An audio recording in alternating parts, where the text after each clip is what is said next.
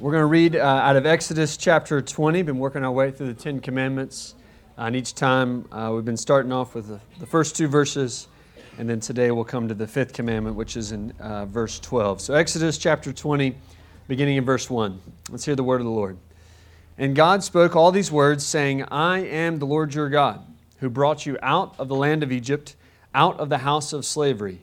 You shall have no other gods before me. And then verse 12 Honor your father and your mother, that your days may be long in the land that the Lord, your God is giving you. You can be seated. Let's pray. Father, thank you for the chance now to come uh, before your word.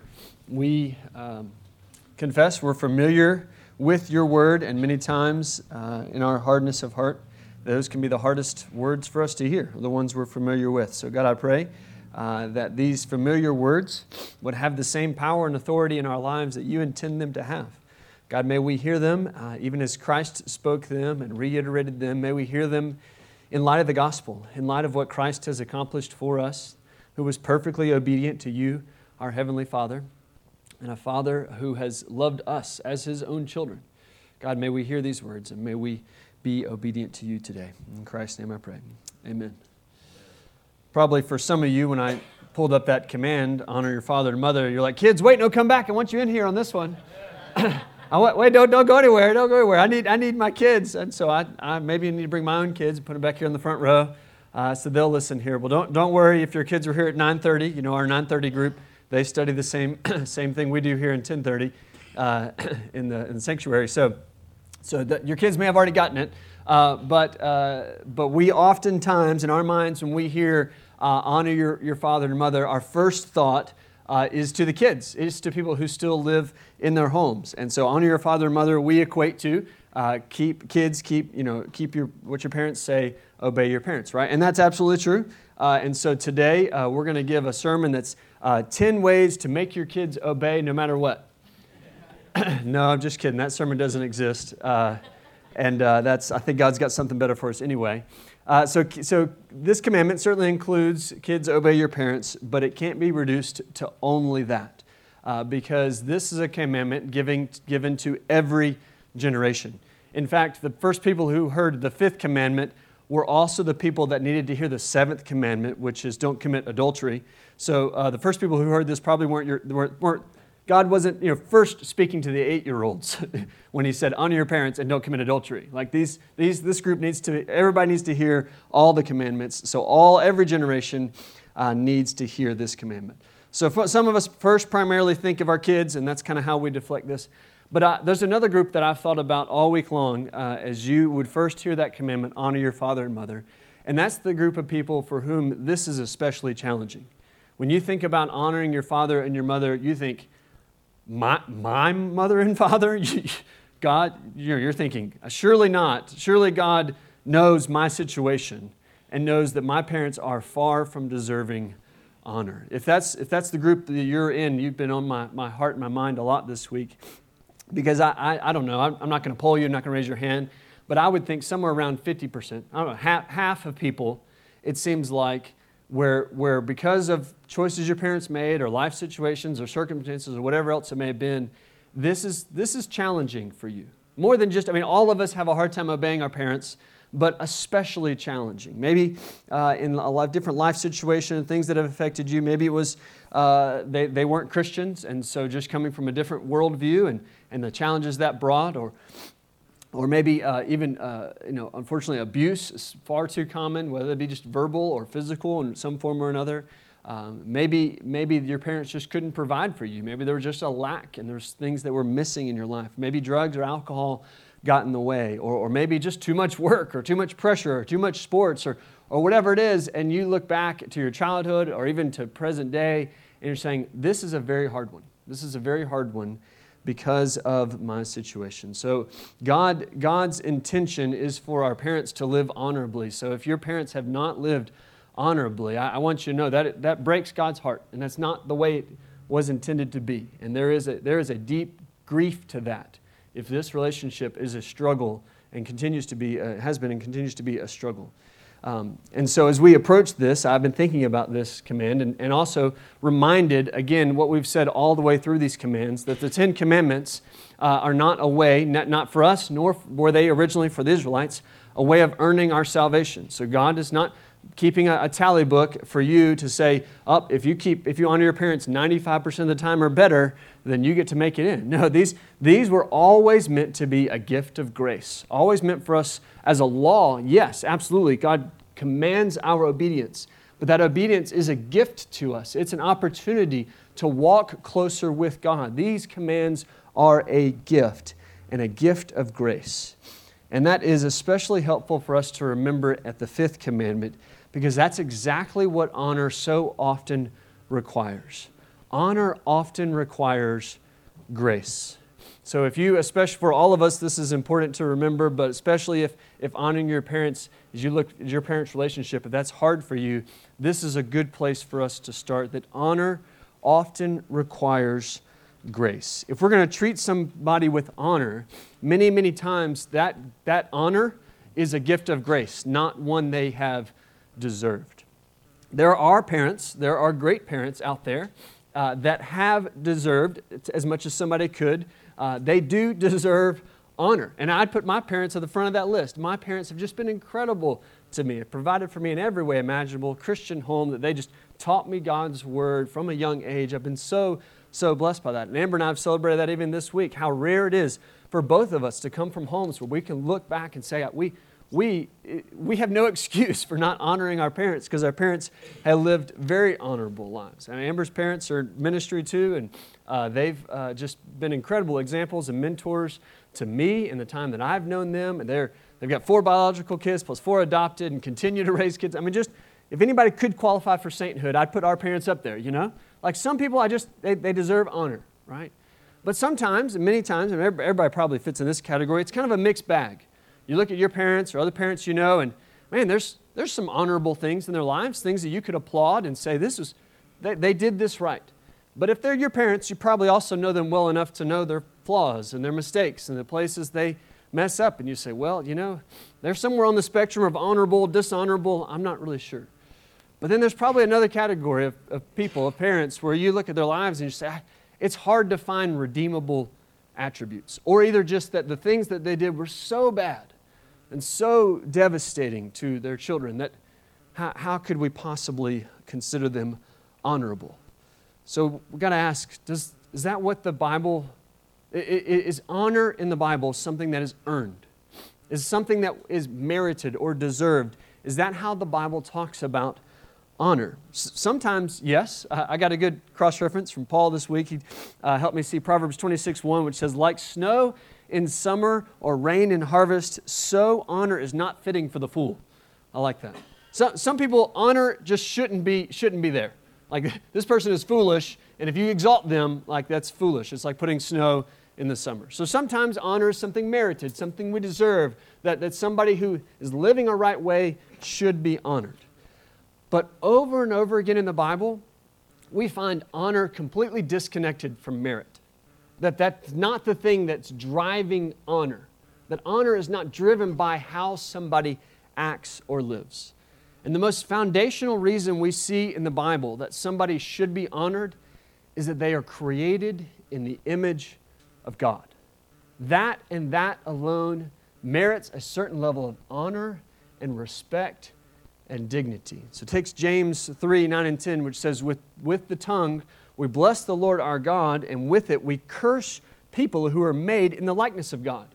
James is saying, How can you do this with the same tongue? How can you bless God, worship Him, and then curse people who are made in His image?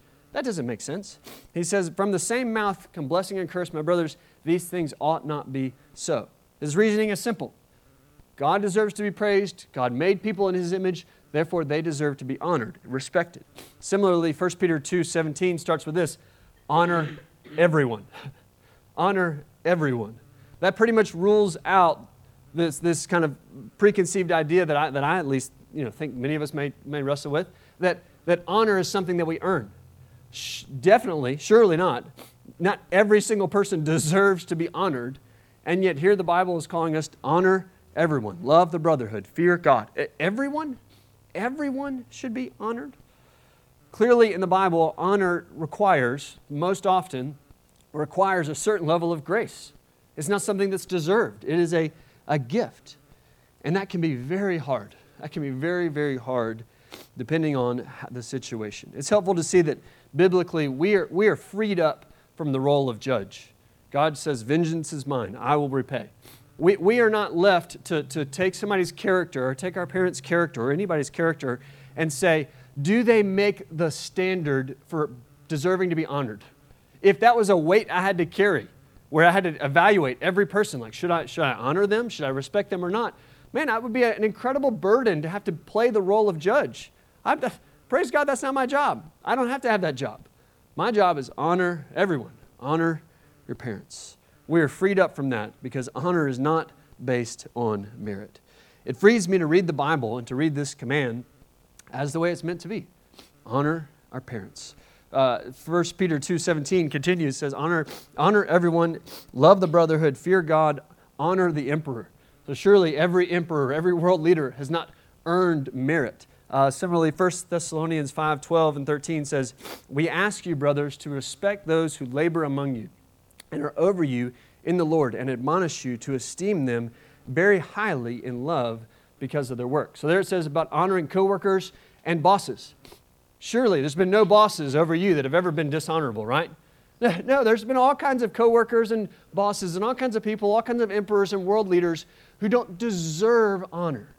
So parents are not in a unique category of, oh, they always get it right. Of course not, right? Just like everybody else, we all mess up to some degree or another, and yet the Bible calls us to honor. Praise God, we, we don't treat people as they deserve to be treated. We treat people better than they deserve to be treated because we've been treated better than we deserve to be treated by our Heavenly Father. Our, our love for others, our honor for others, isn't based on merit, it's based on who God is. Honor often requires grace. Jesus made this point in the Sermon on the Mount when he's talking about loving not just those who love you, but love your enemies. He says in Matthew 5 46, For if you love those who love you, what reward do you have? Do not even the tax collectors do the same? He's saying, of, course, everybody, non Christians love people who love them back. That's, there's nothing remarkable or supernatural about that. But Christians imitate the Father Himself when we love people who don't deserve it. Just like the Heavenly Father, He says, sends the rain on the just and the unjust. God is gracious. He gives good gifts to people who do not deserve it. And when we honor, when we love enemies, when we love those who are hard to love, we're doing just that. It is worth noting in the same breath here that that honor does look different case by case. Honor is required, it's, it's commanded, but it does look different. It does look different case by case. John Piper I appreciated an illustration he gave. He says, The sheer existence of a human being in the image of God and the likeness of God should call forth from us some kind of honor. He said, So my students would ask me, What do you do with a child molester or a rapist or a murderer or a leader or a genocide, a leader of a genocide? And he said, One answer that I would give was, Well, you don't shoot them like a stray ox that gored your neighbor, like Exodus 21 28 describes. You give them a trial by jury just because they are human and not animals. And that is a form of honor. That is a form of honor. So it's, it's worth saying that sometimes honoring our parents does look like holding them accountable, asking for repentance, praying for a change of lifestyle. Honor does not mean commending everything they do, but it does come with a certain level of, of respect and dignity about how we relate to our parents. In the extreme cases of, of abuse, uh, you know, uh, uh, honoring them would look like letting the parents, letting, letting the authorities know so there can be an investigation. It can be separation for the sake of safety. Honoring does not mean accepting abuse. And surely, I, I, don't, I'm not, I don't know people's stories, but I'm, I'm sure that somewhere along the line, children have been manipulated by people who claim to be Christian, and they've used this verse to, to manipulate people into accepting abuse. So this is clear. That's not what God intends here. He does not intend for people to accept abuse. God's not asking for that of us. He's not, he, honor would be doing the right thing, justice, pursuing justice. So we have to be careful with how we say that, how we say we should honor our parents. But it's worth pursuing a biblical perspective of saying, yes, honor is called for, honor is required, honor is what's God, what God commands. And it's worth pursuing because you'll notice that this verse comes with a promise. Many of these commands we've seen so far, uh, God emphasizes, underlines, kind of bolds them in some way. And this one, what it gets is a promise. The end of verse 12, or continuing through verse 12, it says, Honor your father and mother, that your days may be long in the land that the Lord your God is giving you. So, in, in context, remember, this is given to the people of Israel after they've left Egypt and they're on their way to the promised land. And he says, I'm about to send you into the land. And if you want to continue to flourish, all the, the nation of Israel flourish in the promised land and stay there, not be driven out by enemies, if you want to continue to flourish in the promised land, keep my commands like honoring your parents. That's where you'll experience the grace of, of the, the Father saying to, to us, experiencing my grace and experiencing my presence, right? Well, we are obviously not the people of Israel. We're not living in the promised land, but the promise still applies. If we're going to if we want God's presence in a very real, felt way, if we want to experience Him day by day, if we want to walk with Him, the path for that is the path of obedience, not the path of disobedience. Walking away from God's will, walking away from His commands, is not the path of experiencing His presence and His blessing throughout our lives. It's running away from that. So this promise still stands. God commands this to us, and He encourages us to it, to honor our parents so that we may experience His presence and His blessing throughout all of our lives. Wherever God's presence goes, that's where we want to be. And so he says, My presence goes with those who are honoring his parents, honoring their parents. It may be challenging for you, and it may take some prayerful creativity, depending on your relationship with your parents, to be able to honor them. It may not be easy, and yet it's an opportunity to experience God's presence, experience his favor and his blessing, if we can find a way, even in the challenging situations, to honor our parents which starts to get, so we, we think about that, think about the way we honor Him, then we're thinking about how we get to God's very heart.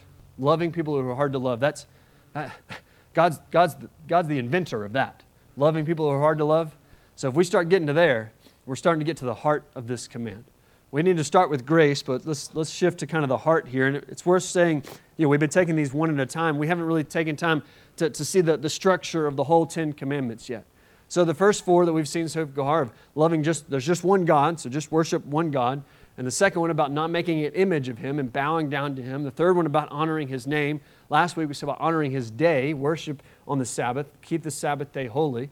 Next week you're going to see a pretty significant shift as it talks about, uh, when we get to six, about not murder and not adultery, and then no, no stealing, no lying, uh, don't covet, right? So those are all going to be about loving your neighbor.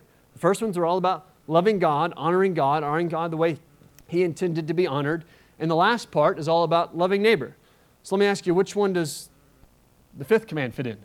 Is it about loving God or is it about loving neighbor? The answer is yes. It's about both. The fifth command serves kind of as this hinge point between loving God and loving authorities and loving our neighbor. And so I think what's going on, the heart of the, the fifth command here is honoring your parents is the overlap between loving God and loving neighbor honoring your parents is the overlap between loving God and loving your neighbor. That gets to the heart of how and why we obey this command. We are called to love God as an extension of the first four commands. I mean, sorry, sorry, called to love our parents as an extension of the first four commands about loving God.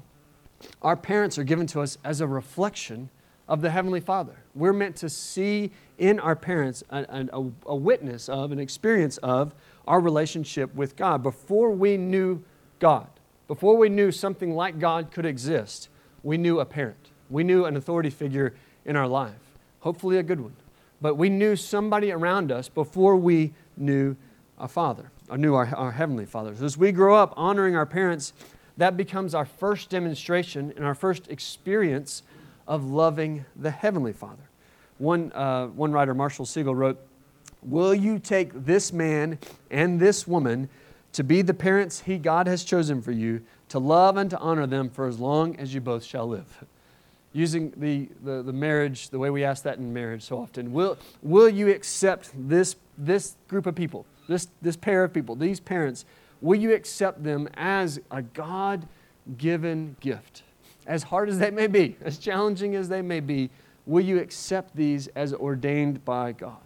We do not understand God's mind. We don't understand God's plan. But apparently, out of the literally billions of choices that He could have given you, He gave you your parents. He gave you to them. And sometimes you don't know who got the worst end of the deal, right? It's hard sometimes. But we trust that God's in control. God, God wasn't just, you know, rolling the lottery or something, or rolling dice and trying to figure, you know, just trying to place all these kids somewhere. No, God's, God's in control. He, he had a purpose, He had a reason. He put you where He put you, when He put you there for a purpose. When we choose to honor our parents, we're trusting God's plan. We're trusting that He's in control and that He deserves to be trusted. We honor God when we honor our parents. Jen Wilkin, the, the girls are using his, uh, her study book, and uh, really, she makes a really powerful connection to the Lord's Prayer. She wrote, We honor those who are seen, that our hearts may be trained in honoring He who is unseen. By confessing, Our elder, who art on earth, your name is worthy of honor. We can pray with integrity of character, Our Father, who art in heaven, hallowed be your name. Honoring your parents is a way that we honor God. It's honoring somebody. We've been put under the authority of God. We've been, um, we've been under God's authority, but also the authority of somebody else. So it's our first chance to accept that humbly, to say, I, am not in charge. I'm not in charge in every room I walk in. Uh, there is somebody who is an authority over me. And learning that can be very challenging. And we first learn it when we see it with our parents. So then you see how that overlaps with, our, with the way we love neighbor. We love God, we honor God the way we honor our parents, and our parents become the first opportunity to love a neighbor. One of the, the hardest lessons in life is learning to love somebody more than you love yourself, isn't it? We grow up and we are, are so self focused. We get so, uh, our default mode, kind of the, the default switch, uh, if you had a, as a toy, you're, you're on, you're on self centered mode. That's how you're born. You, you're born into that. And our, our, our default then for all of life that we're trying to overcome is to love people, to put their needs before our own. And your parents are the first opportunity to do that. And they're the first model of that. Parents are, you know, I know, again, there's all kinds of bad examples, but parents is a, it, parenthood is a, a selfless thing. It is tireless, it is exhausting, and, and for so many years you are just giving, just give, give, give, and just doing for other people, living selflessly to somebody who can't do something in return. But at an early age, a child begins to develop this, this somehow this attachment and this, this they, don't, they can't explain it, but they're like, that, that's the safe person. I'm to I'm gonna cling to this person. I'm to I'm gonna hold on to this person. And that, begin, that begins to form into love, into a bond, into some way of loving somebody other than self. And that's what we experience in our parents. We're honoring God, we're loving God, and we're loving our neighbor. That is a form of love, and it starts at home. That's where we first begin to love our neighbor. Honor is about dignity, it's about respect, it's about the, the, taking what we view in our hearts, how we view them, and displaying that publicly, acknowledging that love to them, expressing that love to them, and doing so with a way that gives honor and respect to our elders that come before us. So we have loving God and loving neighbor. A few weeks ago, when we were talking about revering God's name, we talked about how, how strange that is in our culture because our culture is so casual. And I told you about being in the courtroom and how strange that was of, of just the, the formality of that whole experience. I, think similarly, our culture struggles with honoring people. We're, we're a very casual culture, and so we, we don't look up to authority figures. We want to bring all authority figures down to our level and just kind of all be on the same playing fields. We don't live in a culture that's, that honors people just because of their position. We want to all be equals. In our society, we don't, we don't honor and revere the, the elderly, we honor and we lift up youth, youth culture. Everybody's about uh, trying to stay young and to stay, be able to do the things that youth can do and the things that the fads of our world are driven by everybody from like 13 to 25, right? That's, that's the age range where that's the, the popular movement. All of our sitcoms, everybody who's uh, uh, you know, a, of an older parent age, they're the fools in the sitcom. They're the ones that are made fun of, and they're the, the foolish ones that everybody's making, that they don't quite get it, and they're out of touch with reality. Teenagers and 20 somethings, those are the people our media puts forward as a, these are the cool ones, these are the, this is the in crowd. The, the rebellious teenage eh, stage is, is almost so accepted in our culture, it's seen as a rite of passage. That, of course, you have to go sow your wild oats, or of course, you're going to rebel against your parents at a certain age. But we can be clear in the Bible rebellion is a sin, not a right. This is not, this is not acceptable. We don't, we don't just accept the things that culture tells us to do. And if we look at different sides of the world, other cultures are not like ours, right? Take the Eastern cultures, kind of the Asian, the, the, Korean, and Chinese and Japanese, they, they don't lift up youth, they lift up the elderly. They lift up people of older generations. So we should be wise not to accept our cultural norms about what's right and good as far as the, the way we treat different, different generations. Leviticus 19:32, you shall stand up before the gray head and honor the face of an old man, and you shall fear your God. I am the Lord. Our love for the Lord, our love and respect for him is mirrored in how we respect people of the, the generations that come before us. Do we honor them or do we cave to a culture that says youth are the ones to be exalted? What would it look like for Christians to be the one who go against the culture and say, I'm going to honor the generation that came before me? That would be countercultural, whether you're 5 or 15 or 35 or 55, to continue to honor and respect the generation that comes before you. I don't expect all of the Western culture to have some major shift by a renewed emphasis on the fifth commandment, but you could. You could. You could shift the way you think, not just about your parents, but their, that entire generation before you, to say, how can I show honor and dignity? Again, that doesn't mean you accept everything the previous generation did as right. You can question it, but do so with honor and respect. Biblically, I think God intends for us to extend this principle to the entire generation before us, and then specifically to people other than just your biological parents who became spiritual parents to you. Surely, I, I, pray that you've had good mentors like I've had. I, I can point to all kinds of people a generation ahead of me, outside of just my parents, who invested in me, who have given me so many good things, have blessed me in so many ways. What does it look like for you to extend this call to honor beyond just the people that share your, your last name, but the people who have loved you and invested in you? I think that's a very good application of honoring your parents. Not in place of honoring your parents, but in addition to honor. In different seasons and different, different stages, honoring your parents is going to look different. And so maybe for you, you're going to have to kind of pray through in your situation, in your unique time in life, where you are now, what does that look like? But I think for all of us, the call is still the same to honor your parents in every stage of life. Honor your parents in every stage of life. If you, while your kids are at home, for kids that are here or in the home, the primary way that you are honoring your parents is by your obedience, by listening to our parents. Parents are consistently having to give instruction go, stop, do, don't, you know, constantly giving these kind of things. Uh, and my dad, it's, you know, funny things that your parents say that stick with you. My dad always said, uh, son, when your mom says jump, you say how high on the way up, you know? And that's good advice. That's good advice. To obey your parents we, we so often say, when our parents say something, our first question is why or what or how, you know, or just ignore. So obedience is a, is a very hard lesson to learn. It's a good one to learn at a young age. But it's also a very, as, as, as hard it is to learn, it's also a very hard lesson to teach. I think in the command here to honor your parents, there's also an instruction for how we teach our children. The implication is we are teaching them, and then we're teaching them in such a way that is honorable. Not that that limits our kids, but we should be seeking an honorable life. Ephesians 6 quotes this command and then warns the fathers about provoking your children to anger. We don't want to be the parent that's too overbearing or over demanding, where, where obeying this command becomes harder than it should be. As parents, the fifth command is, a, is an opportunity to model and to teach honor.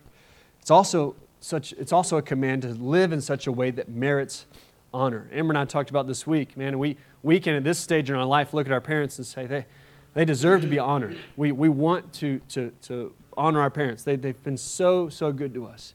And we pray that we can at least keep that going, right? At least to the point where when my kids are my age, they can say, my parents were honorable. I, I want that for my kids. And I, I pray that you would want that too, that our lifestyle, how we live, yes, they're going to see our flaws, but that they would be able to honestly look at our lives and say, yes, they, they deserve to be honored. Eventually, we do leave our parents' home, and perhaps in that season of life, as things change, there's some, some shift in the relationship. Maybe, especially if you get married, God calls us to leave our father and mother and hold fast to our spouse. So that, that relationship change. It's no longer primarily defined by obedience, but it's still holding on to this idea of honor and dignity and respect, even as we grow up. And as our parents age, honor may get to the point where it primarily looks like material support caring for them, meeting their needs. I think probably the first generation who heard this command, that was the first application to them. As their parents age in a world, you know, almost 4,000 years ago, pre all kinds of social security nets that we've got out now, the primary way they heard this command is as they age, it's on the children to care for them. It's on the children to meet their needs. And I know many of you are in that season or, or nearing that season now, as many of you have talked about caring for your parents and, and doing that in a way that's honorable and respectful. You have to make a lot of hard decisions uh, around that, around that season of life. And what does it look like to honor them now? Are they going to live by themselves? Are they going to live with help? Live with you? Live in assisted living? There's hard decisions to be made there. But the good question to ask all the way through that is how can I honor my parents? In this season of life, right now, how can I honor them? I would think no matter what season you're in, young, five years old, or 85 years old, whatever season you're in, the best way, one of the best ways to honor our parents is with gratitude, isn't it? Our parents have done much for us. Maybe they've only done a little, but you can think back to ways you can be thankful for them and express that gratitude to them. If, you if your relationship with your parents is especially difficult, this is an opportunity to be prayerful and to be creative. What does it look like to honor God? Maybe that requires calling for repentance, like we said, but asking God to lead you to honor them in a godly way. I find it helpful and encouraging as we think about this command, no matter the season you're in, to remember the gospel that all of us have failed at some point or another. And for all of us, whether parents or not parents, our sins can be forgiven. Not because of what we've done, but because of what Christ did for us. And if you've been sinned against, those scars, those pains, they can be healed, not by you keeping these commands, but by Christ's saving work, that He can bring redemption in you. For all of us, but maybe especially for those of us who've been hurt by parents, it is good news that in Christ we can receive a heavenly Father who has loved us perfectly and is worthy of all honor. We don't have to question whether He's worthy, He is worthy of all honor. And for all of us, and again, especially for those that have hurt, been hurt, it's good news that in Christ we can not just have a heavenly Father, but we can have a spiritual family. We can be brought into the family of God, the local church, to where we can encourage one another to be brothers and sisters for one another, to be that family that we need. Psalm 27:10 For my father and my mother have forsaken me, but the Lord will take me in. No matter your situation, you can be brought into God's family. You can be a son, a daughter of the Heavenly Father who is worthy of all honor and all praise. And you can be a part of His family. The closing song the band's going to sing is uh, called The Blessing, which comes right out of Numbers chapter 6. Just singing those verses back to us is an incredibly encouraging and, and positive song, thinking about the way God blesses us and goes before us. Well, I want you to know this is for God's family, for His children. The reason this song is true, the only reason this song is true, is if your sins have been paid for by Christ, that He has brought you into the family. So we can say, Yes, He is for you and He is with you. This command and the promise that comes with it, that you will have a long life in His presence, is about enjoying His goodness. We're going to sing of His goodness. It's enjoying His goodness. And that is true for every single person who has put their faith in Jesus Christ. So I pray that's you today. No matter your family situation, you can be a part of God's family and you can know that His presence is with you and He is for you. Let's close in prayer. Father, thank you for the chance to be able to consider you our Heavenly Father who has given us life and breath and every good gift we have. God, we are so grateful to know you for who you are and to be able to worship you for who you are. God, we, uh, across this room, come from very different places as we think about our earthly families. For many of us, God, we have only praise and only thanks to be able to say thank you for giving us such godly influences. For others, God, it's, it's more challenging. There's many, many hardships that are uh, represented across this room. But God, I'm thankful that for all of us, no matter our situation, we can trust in you today as our good Heavenly Father. God, thank you for saving us. Thank you for bringing us into your family. In Jesus' name I pray. Amen.